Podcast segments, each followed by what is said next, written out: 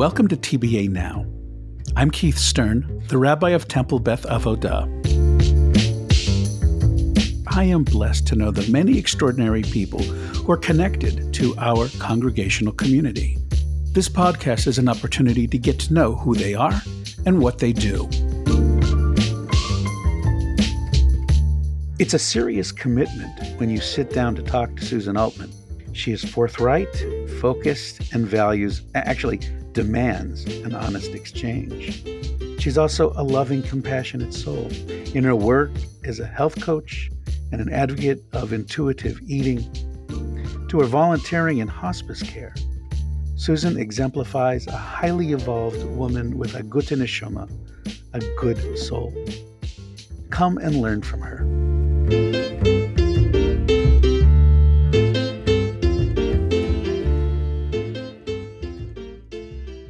Hi, Susan. Hi. Welcome to TBA Now.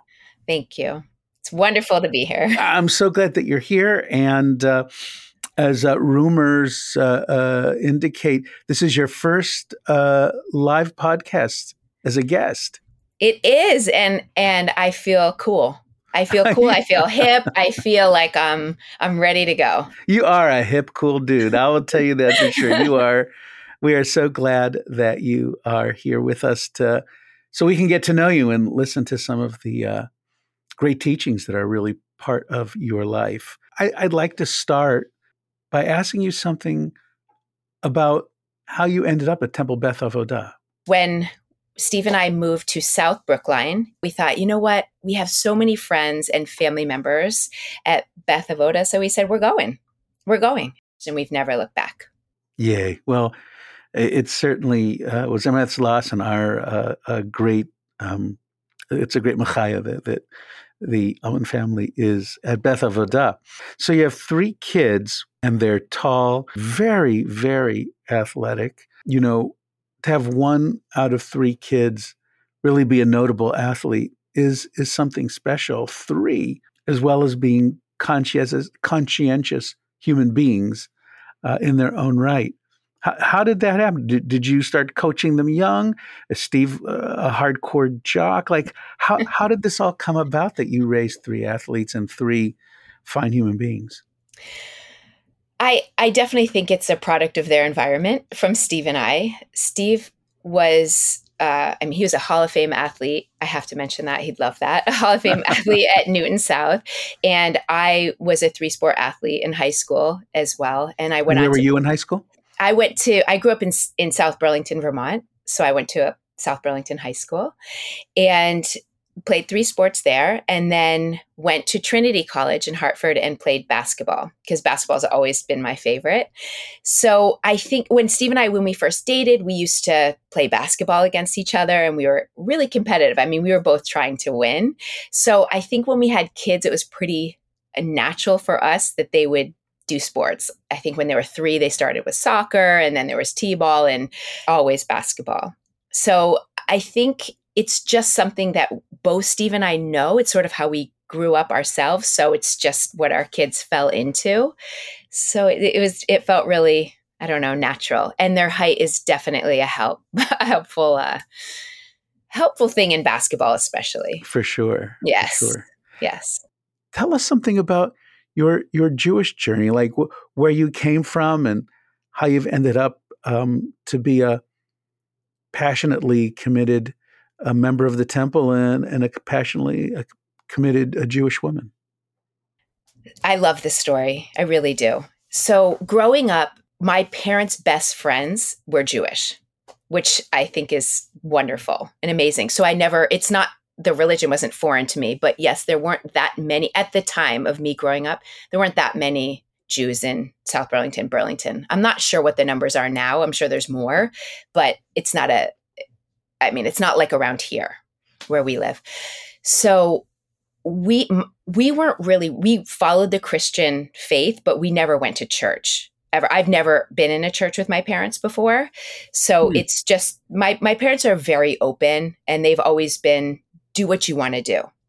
So when I moved after I graduated Trinity and I I moved here, I met Steve, my husband, pretty quickly after I moved here. I was working at Sonsie and he came in, and it's a great story, but maybe for another time. So, on our second date, Steve, who is a Jewish man, said to me, Listen, my wife needs to be Jewish. And I looked at him and I thought, this is our second date. This is amazing. I mean, he's committed. I mean, this is really something. So I remember calling my parents and they said, What? Who?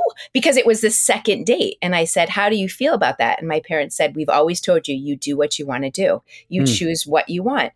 And so they have been 100% behind me the whole time. And so I, I'm the youngest of four, and my brothers and sisters are all in. You meet this guy, second date. Yep. He's basically saying, I'm clearly attracted enough to you to like yep. ask something as outrageous as, not even to ask, to, to declare. Yep. Um, you hear it talk to your family. They're like, hey, do what you want to do. We yep. support you. Yep. Then what happens? So then we kept dating. I mean, he he basically was asking for an agreement. He was saying, I don't want to get too far in it with you right. because I really see a future with you. Second date. I guess this is love at first sight. Sounds so, to me. Right? I think it's it's love at first sight. So he said Were you um, suspicious? no, it all feels right. When it's right, it's right. And you yeah. just sort of know. So it wasn't really a thing. It was just something I knew in the back of my mind. If we were going to go forward in this relationship, that that's that's what was going to happen. And it's really because he want he really wants his children to be jewish. And it just it just all worked. I i ended up um, we lived in Brooklyn at the time so i ended up when we got engaged i started taking classes. There's uh just a reform class that you take. I learned some Hebrew. It was great. I mean, it was really fun. And and Steve learned quickly how little he knew actually uh-huh. of Hebrew. It was reminding him from his bar mitzvah days. So it was it was all it was a beautifully organic experience. I wouldn't trade it for anything. Easy, easy. It was never dramatic. There were no tears.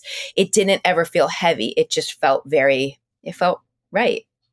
I wonder if you would tell us kind of about the evolution that you have gone through to arrive at the work that you're doing now, and as well as some of the remarkable volunteer efforts that you do. Right. So I got married to Steve when I was 24. So in today's day, that seems pretty young. Yeah, I was 24 yeah. and I had my daughter when I was 26. So there wasn't really a, a time there to have a big career. I mean, to get going in a career. So had you hoped for one? It all everything happened so quickly that I never I never really thought about it. I guess I only ever thought that I wanted to be a mom. Mm-hmm. So, no, I hadn't really hoped for some big career. I really hoped to be a mom. Got it. So here I am. I find myself a mom, and I am fortunate that I was able to stay home and be a stay at home mom, which is what I did.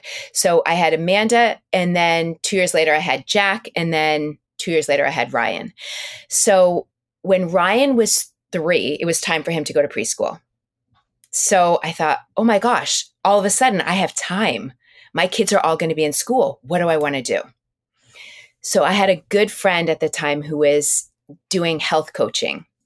And back then, it wasn't called health coaching. Most people know what a health coach is nowadays. There's lots of them out there. So she said, try this school, Institute for Integrative Nutrition. Try it. You're going to love it. You'd be so good with this stuff. So I thought, okay, you know, I love, I love to eat and I, I love nutrition. So let's, let's do it. So that's how I got into that in the year 2009.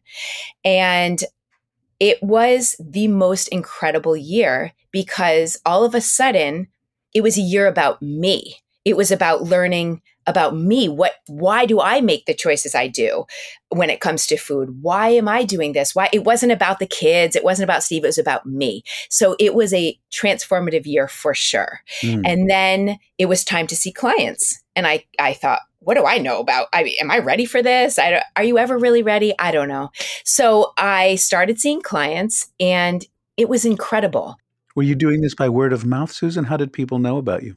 At first it was word of mouth, and then I I have a friend who runs a kettlebell studio and she said, "Listen, I need I need someone a health coach who can help because working out and and nutrition kind of go hand in hand.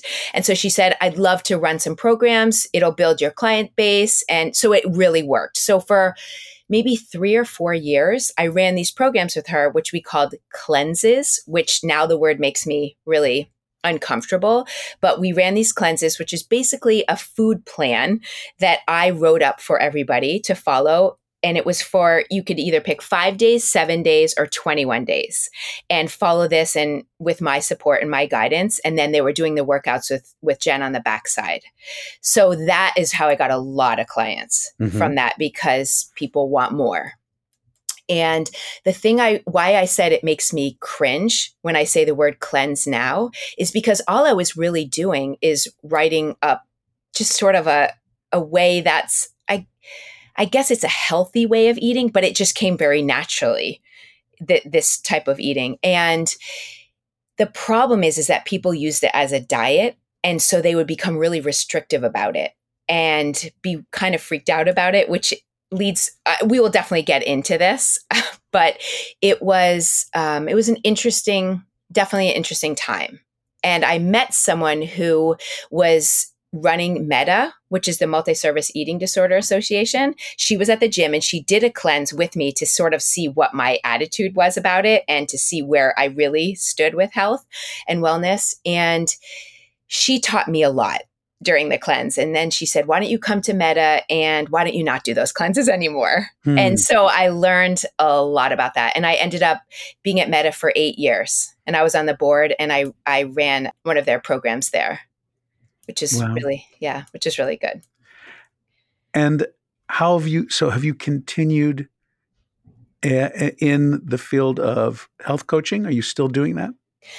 So I did it for a long time. And then when the pandemic happened, everything sort of stopped as far as nobody all we all, all anyone was doing was eating and cooking at home because yeah. that's all we could do. You go to the grocery shop and you come home and you're cooking three meals a day and you've got it, you know, the house is very full and every single question is what's for breakfast, what's right, for lunch, right. what's for dinner. And uh, so it was all about food. This isn't a time when people were looking necessarily in the beginning. I'm talking about the lockdown period. Yes. And or myself, I didn't I wasn't thinking about health coaching. I was just thinking about basic survival like everyone else. So I got interested in other things during that time.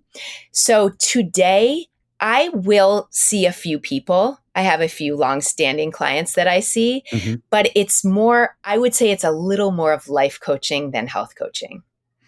Got it. And, you, know, um, mentioning what it was like uh, during particularly that tough lockdown period where food became such a crutch, right? Such a, a comfort and something, a distraction in a way of bringing people together. Do you think, as we've come to this, uh, you know, I don't, there's, I don't know if there's such a thing as an end, but at this phase, let's say, of the pandemic, as you look around, what's the the damage that's been done to us as we think about food post lockdown, like as we're emerging back into that. Do you do you see some some bad stuff that's happened, or are we sort of trying to resume the way that we have always eaten? You know how every January it's a new year, a new you, and the diet diet industry is really they're jumping on board. We're gonna January is the time. I don't know who voted on this, but January is when we do it. So after this pandemic period, I, I do think that many people, not all people, of course, but many people put on some pounds.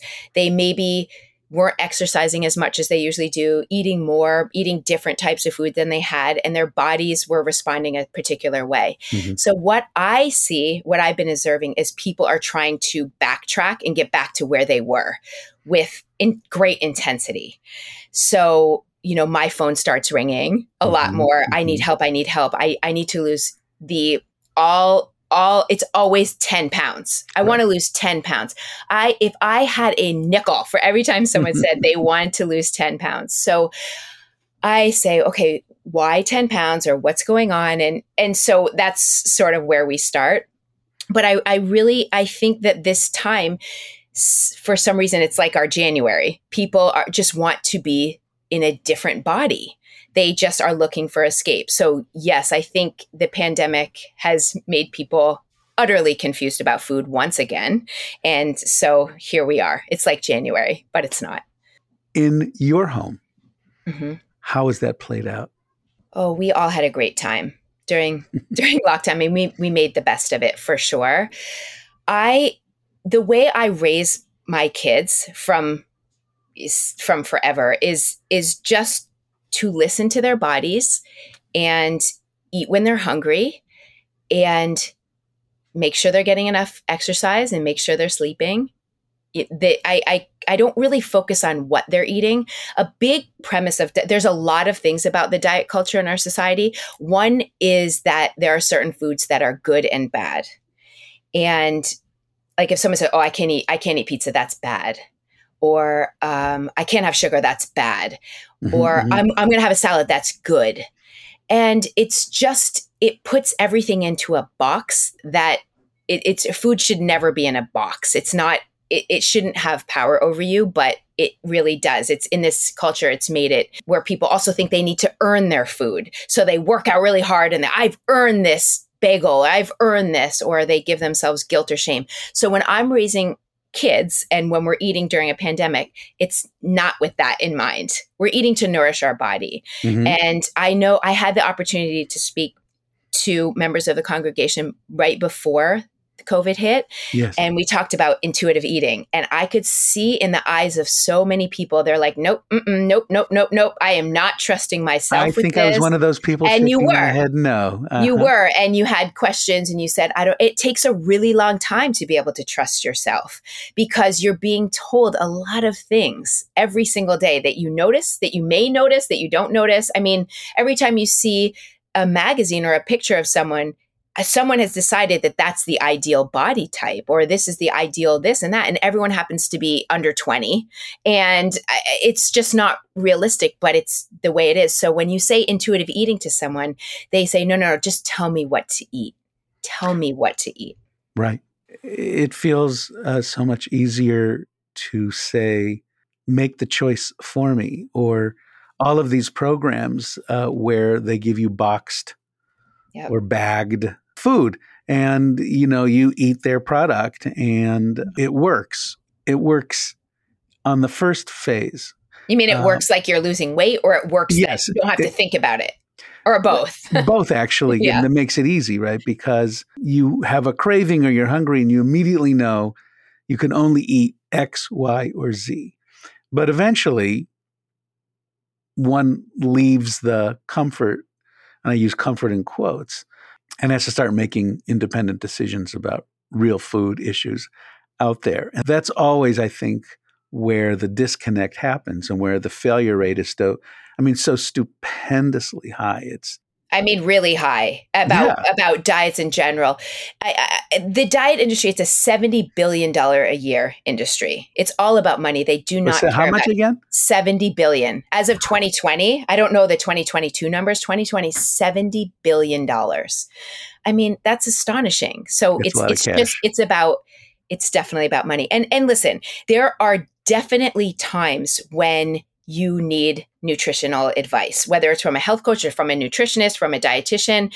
If you're recovering from surgery, if you have cancer, if you're training for something, a marathon, or you're a weightlifter, there are definitely times when it's really good to have advice and seek advice. You can't you can't intuitive eat your way in those situations. It doesn't really work. Ultimately, hopefully you can. Yes. Like you'll teach yourself and figure out what's working and what doesn't.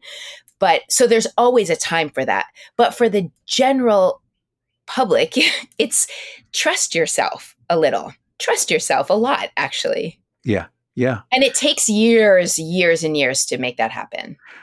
Intuitive eating, is this a movement? Was this was did this begin with a particular teach like I know what you're saying. The the phrase intuitive eating doesn't seem particularly complicated, but as a person with lifelong issues around food where everything comes from some book or some background. Intuitive eating sounds kind of pretty self explanatory, mm-hmm. but I need help. So, uh, explain what, what it's about, how you came upon it, and what the basic uh, core of it's about. I came upon it when I was at MEDA, where there's a lot of eating disorders. Obviously, that's why people are coming here, but really severe eating disorders that are pretty scary and in young young kids start i mean young kids and i think intuitive eating was born out of the anti diet industry movement saying, trust yourself, listen to yourself. Why are you trying to shrink yourself? Why are you trying to fit into a box? Why are you trying to do something that you're not listening to what your body needs? You might be restricting calories to the point where it's you have no energy to do anything else. Now listen, I did all of these diets. When I was first getting into this, I didn't I wasn't doing intuitive eating at all. I had my clients wanted to do certain diets, so I would do them so I could understand what they were. Uh-huh. I did the keto diet once. And I don't know if you know what that is, but it's basically, I think you're eating under 20 grams of carbohydrates a day. And I passed out in my kitchen because, wow. I, and I was dreaming of eating a grape. I mean, it was, it was completely bonkers bananas for me. I didn't understand why anyone would do something like that to themselves, but they'll tell you, "Oh, you're going to you're going to burn fat and get energy from your secondary source, which is your right. brain, and you're going to if you're going to feel so clear and smart and I didn't all I felt like is that I couldn't even pick up my head because I was so tired. So I, all of this I did, but I, I, really think the intuitive eating movement really and truly came from just the anti diet movement. Just listen to your body. And it's again, it is just like you said, it's very simplistic in nature. It really tries to explore why you make the decisions that you do. Like, mm-hmm. why do you choose to eat the foods you do? Is it, do you eat a certain way because you're stressed? Are you lonely? Are you trying to fill up the space of loneliness with potato chips or ice cream or whatever your comfort food may be? Are you bored? Are you, it's just all those kind of things, just trying to understand why you make the decisions to eat. So now the question, of course, then I would ask you is okay, this is what I like to do. I just need the cracker with the cheese. And mm-hmm.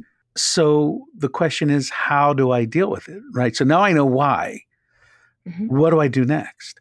You eat the cracker with the cheese. And I say that because if you don't eat the cracker with the cheese, you're going to think about the cracker with the cheese for a long time. And then you're going to end up eating, overeating something down the road, whether it's the cracker, the cheese, or something else. You right. will eat, you will eat more of it than needed. So when it comes to comfort foods, there's a reason why you're craving that. There's a reason. So should you I think it's more about, and this is where the intuition comes in. When you when you get to a point where you're humming and you're going and you're listening to your body, you'll eat the crackers and cheese, but you'll eat a certain amount of it, and then you're satisfied, mm-hmm. and then you and then you move on. And so it doesn't have power over you, if that makes any sense. I mean, no, everybody, everybody has their comfort foods. And I think that's a beautiful thing. Food is meant to be comforting at times. I mean, think about in the Jewish religion, we use food for everything. Every mm-hmm. holiday is around food. So, I mean, think about that. So the incredulous person, like me, for instance, would say there has to be some regulator, you know, in our brain that defines what's enough and what if I think mine is broken? No, it's not. It really isn't? No, it's really not. It's not. You're just, I, I think if, if people spend a long time of each day thinking about what their next meal is, then something is a little bit off. You want to be filling up your times with with what you're doing. What what do you why are you here? What do you what are your what's your purpose? What are you what are you doing? And if all you're thinking about is well what i'm doing is what i'm eating next then something is is missing. Right. And so it's obviously a, a much bigger question but nothing's broken with you. You you just love to eat right? Just so oh, do yes. i. I do think that when you sit down to eat with someone you can tell a lot about them by what they eat. And i tell my clients that and i also tell them what you eat is the least interesting thing about you Say I like more about what that is. So I let when I sit down with somebody to talk to them, I want to know what is going on in their life. What's what's making them happy, what's making them angry, what's making them sad? What are they feeling? I love to talk about feelings. It's my favorite thing in the world. And so when people start to talk about what they're feeling, then food becomes secondary. It's not really that important anymore.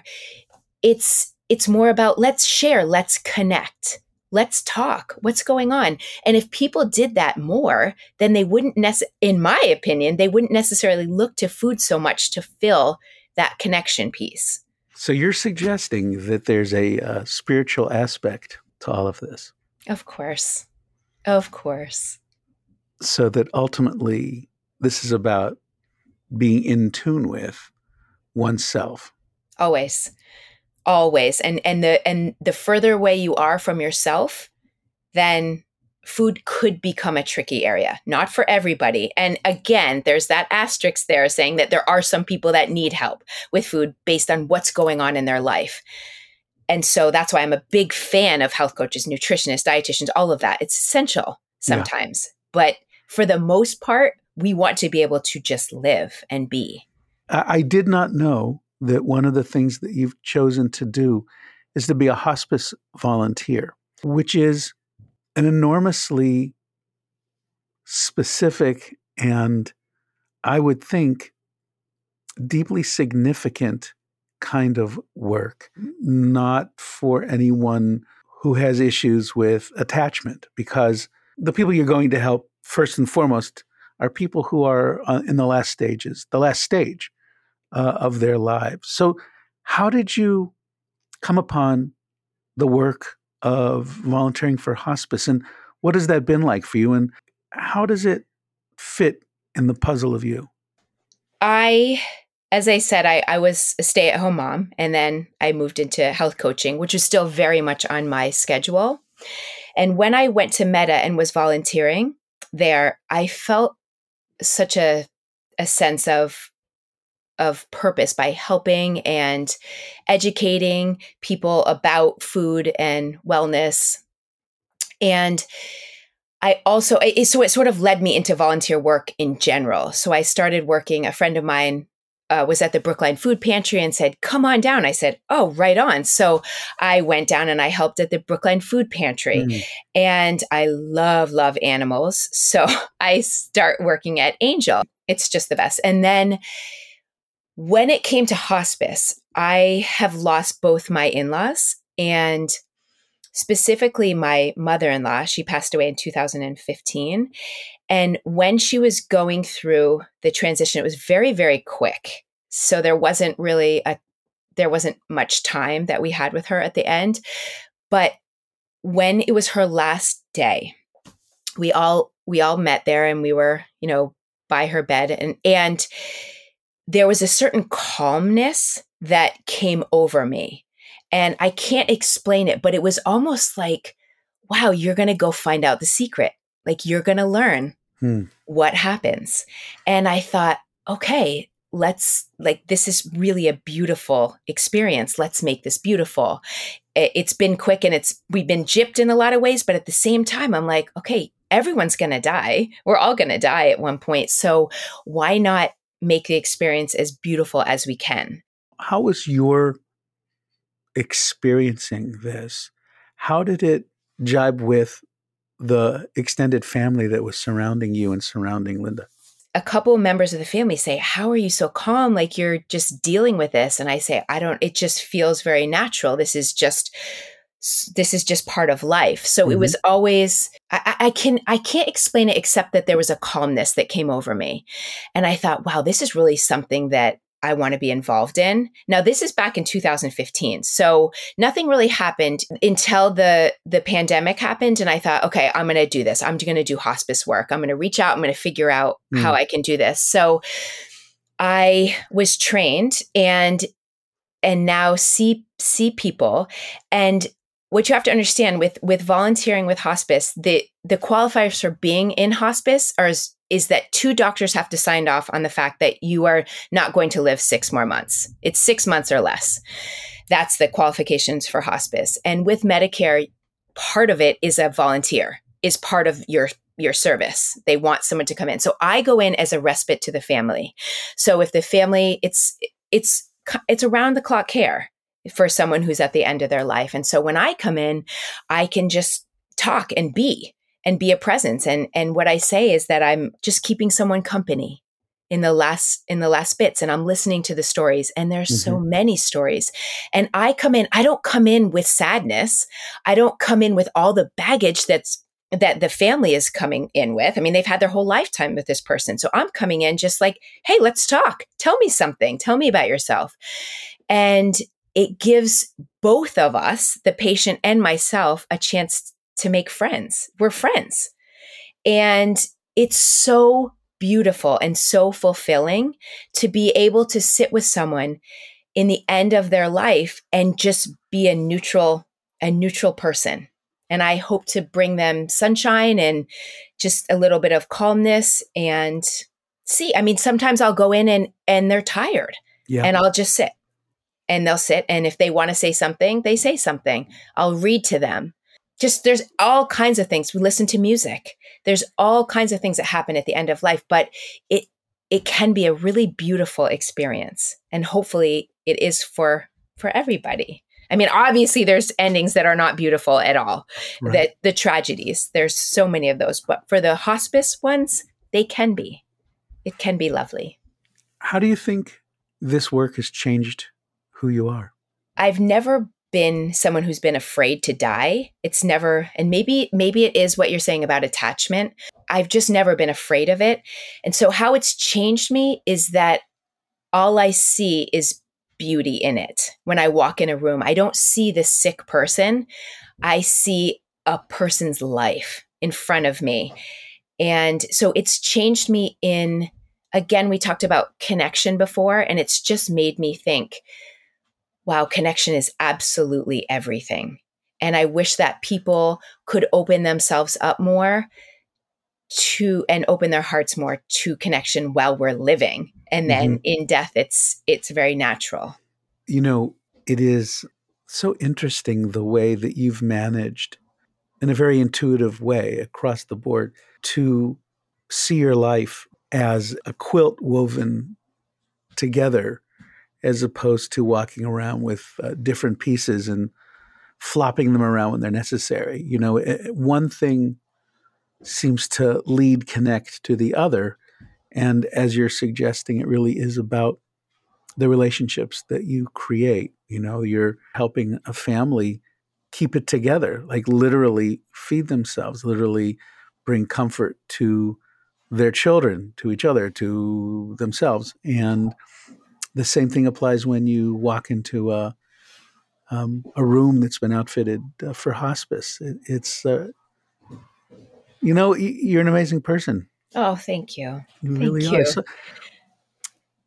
so, Susan, what's the game plan moving forward? What are the things you haven't done yet that you want to do? Well, I definitely want to keep doing what I'm doing in hospice, and I I want to inspire people to be honest and truthful when they have a conversation. Just what's up? I don't want to, if I'm talking to you, I don't want to hear just the good things. I want to hear it all. I love to, I just, I love to understand where people are coming from. I think it's, it's something that I want to continue forever. And with each passing week, I, I feel more and more peaceful. And I'm very, very grateful for the life that's in front of me. I would like to travel and open up the world more and see how other people live in other cultures that don't speak the language. I mean, I haven't done a lot of traveling. I've been to probably every Caribbean island there is, but I mean, when I say travel, I mean travel. So that's where I see my, I, I I wonder what my kids are going to end up doing. I think about mm-hmm. that a lot and and what pieces that they'll take. They're each of them are very spiritual in their own ways and it's really fun to talk about it. They know that they can always be open and honest. That's what we expect as parents and just whatever you're feeling feel it. Do it. Like we'll we'll deal with it. So I I don't know. I I see my life definitely just going up and just continuing where I'm at and hopefully inspiring people to connect and be honest and truthful always just by leading by example. I guess that's what I try to do every every day with every conversation I ever have. So that means you're a great friend, but you're a um, a friend with great expectations. Yeah. If someone's lying to me, I know they're lying to me, and um, it's interesting. It's an interesting situation to be in because do I call them out on it or do I just take that in and think, okay, this is not about me. It's obviously something's going on with them, and we'll try again another time. Yeah, yeah. No, it's it's an it's an interesting. I'm sure the same thing happens for you. well, you know, as you're describing this, I'm, I'm looping back to your description of uh, intuitive eating, and again, as a person who struggles with this, people who feel out of control with food lie all the time about what they're eating. All the time. Uh, and and it's it's really a chronic issue that there's a all the shame that gets wrapped up with it and all of the secondary tertiary issues that go along with that and it makes it to get to that point right where as you're suggesting as a general rule of life to just put it out there like this is what i'm doing this is what i'm feeling this is what i can handle this is what I can't handle. This is what I have to do right now. And to be just upfront about it, it that that's hard stuff. That's hard stuff. And having someone who who is uh, really clear on that is is a very special, very special person to have in one's life. I would venture to say that the members of your family and your friends, your community, the people that you come in contact with, all feel uh, deeply you know, blessed to have your forthrightness uh, present. Thank you. Well, everyone should know that I will always be honest, but I would never be honest to hurt, honest and hurtful. There are those people that say, "Well, I'm just being honest," and they'll say something that's just brutal and unnecessary. There's there's a difference. There's an elegance in it, and I will continue to work on that for the rest of my life. Susan, it has been such a pleasure to talk with you today for TBA Now. And I look forward to continuing to be in your radiant presence to uh, to enjoy and learn um, all the things that you have. And I, oh, and I did just want to say, I learn from you almost every day because you always have uh, on Instagram, in addition to sharing family nachas, which you do so wonderfully. There's oh, almost always. I don't know if you do it daily. It I do. Like, yeah. So every day um, you post an aphorism that is a really life affirming statement. I, I've saved a number of them, and uh, they've cropped up in some sermons over the years. And I, I, specifically wanted to thank you for that and how they do really and truly reflect um, what the Gute Neshama, what a good soul you have. So oh. um, thanks for being a part of this community, and thanks for being on TBA now. Oh, thank you so much for having me. It was a pleasure. Find all of our episodes on bethavodah.org or on podcast sites everywhere. Special thanks to our brilliant producer, Amy Tonkonagy, and our intrepid engineer, Mike Kligerman.